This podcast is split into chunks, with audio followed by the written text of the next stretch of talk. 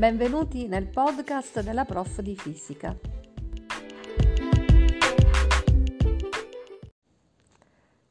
Oggi parleremo del primo principio della dinamica. Eh, innanzitutto la dinamica è una parte della fisica che si occupa di studiare eh, quali sono i rapporti tra le forze e il moto che esse generano. La dinamica è stata studiata già da Galileo Galilei, ma i tre principi, per come li studiamo adesso, proprio nella formulazione che studiamo eh, ai nostri tempi, sono dovuti a Newton. Però già Galilei aveva fatto molti esperimenti ed era giunto alle stesse conclusioni che poi sono state elaborate da Newton. La nostra esperienza eh, ci porta a pensare che quando su un corpo non agiscono forze, questo corpo, se è fermo, rimane fermo. E questa è un'esperienza inconfutabile, cioè se io guardo per esempio il soprammobile che c'è sulla mia scrivania, eh, lo guardo nel tempo, rimane sempre nella stessa posizione fino a che io non, non lo prendo in mano e quindi esercito una forza su questo soprammobile. Bene, questa esperienza così semplice eh, già fa parte del primo principio della dinamica. Quindi quando un corpo è inquiete e su di esso non agiscono forze, rimane inquiete. In realtà sul soprammobile della mia scrivania qualche forza agisce, noi sappiamo che agisce il peso, però è compensato dalla reazione vincolare della scrivania, quindi in realtà non è vero che non agiscono forze, ma la somma delle forze che agiscono sul corpo è zero. Con altrettanta evidenza siamo convinti che per mantenere eh, in movimento un corpo noi dobbiamo applicare una forza. Tant'è vero che se voglio per esempio trasportare un carrello della spesa in giro per il supermercato, devo comunque spingerlo. Questa è l'esperienza che facciamo tutti quanti. Immaginiamo un esperimento, eh, noi che tiriamo una pallina, questa pallina mh, è, è, libera di muoversi, eh, cioè fino a che ce l'abbiamo in mano eh, la pallina è sottoposta a una forza, dopodiché è, è, libera appunto di muoversi e non è più sottoposta a forze. Sappiamo che dopo un po' la pallina si ferma perché agisce l'attrito col pavimento eh, eh, l'attrito col pavimento è tanto maggiore più ruvido è il pavimento. Per esempio, se io lancio una pallina sull'asfalto, che è abbastanza ruvido, la pallina si fermerà subito, per esempio dopo un metro, ma se anziché eh, lanciarla sull'asfalto la lancio sul pavimento di casa che è un po' più liscio, la pallina anziché un metro ne percorrerà tre o quattro. Eh, immaginate di levigare al massimo le superfici, la pallina eh, potrebbe percorrere molti molti metri. Ecco, questo intuì Galileo Galilei.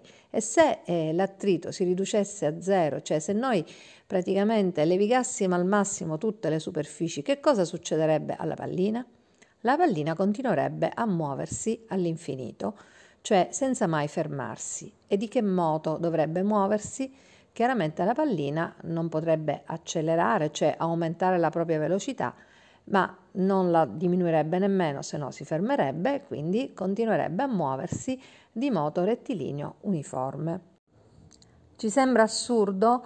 Non lo è, perché se immaginiamo i corpi celesti, questi continuano a muoversi nello spazio senza mai fermarsi.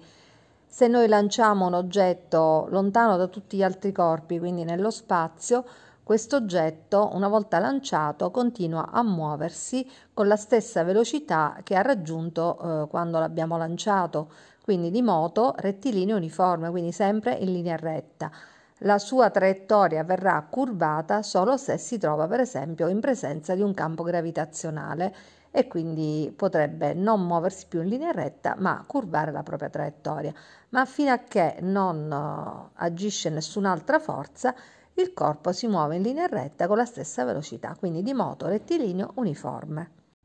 Enunciamo allora il primo principio della dinamica, così come l'aveva enunciato Newton. Un corpo rimane nel suo stato di quiete o di moto rettilineo uniforme finché non interviene una causa esterna a variare il suo stato.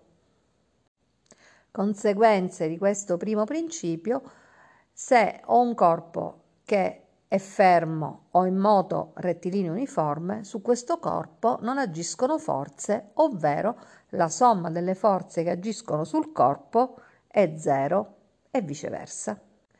Questo primo principio, che è detto anche principio di inerzia, spiega anche alcuni fenomeni che siamo abituati a vedere.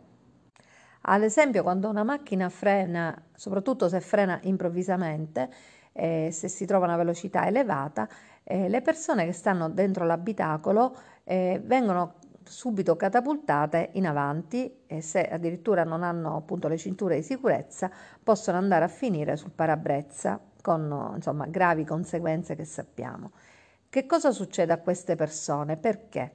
Il motivo è molto semplice, eh, la forza frenante è applicata all'automobile.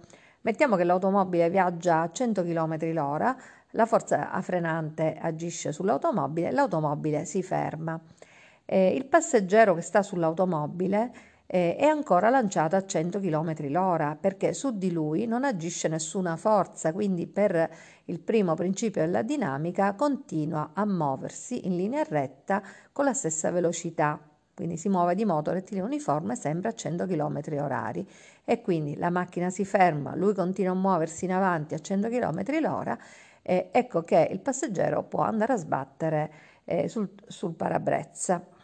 Allo stesso modo si spiega un altro fenomeno di cui noi abbiamo esperienza, eh, quello della macchina che eh, percorre una curva e di noi che veniamo spinti verso l'esterno. Perché questo?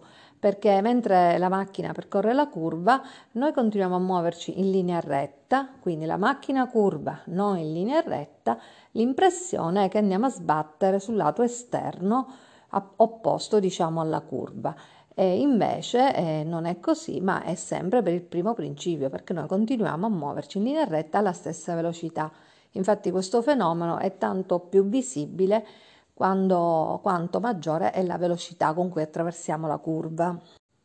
Spesso spieghiamo questo fenomeno dicendo che agisce la forza centrifuga, ma la forza centrifuga è una forza apparente che serve solo a spiegare i fenomeni che avvengono perché il sistema di riferimento non è inerziale, cioè il sistema di riferimento inerziale è quello che è o fermo o in moto rettilineo uniforme. È una macchina che frena oppure una macchina che percorre una curva, non è in moto rettilineo uniforme e ovviamente non è neanche ferma.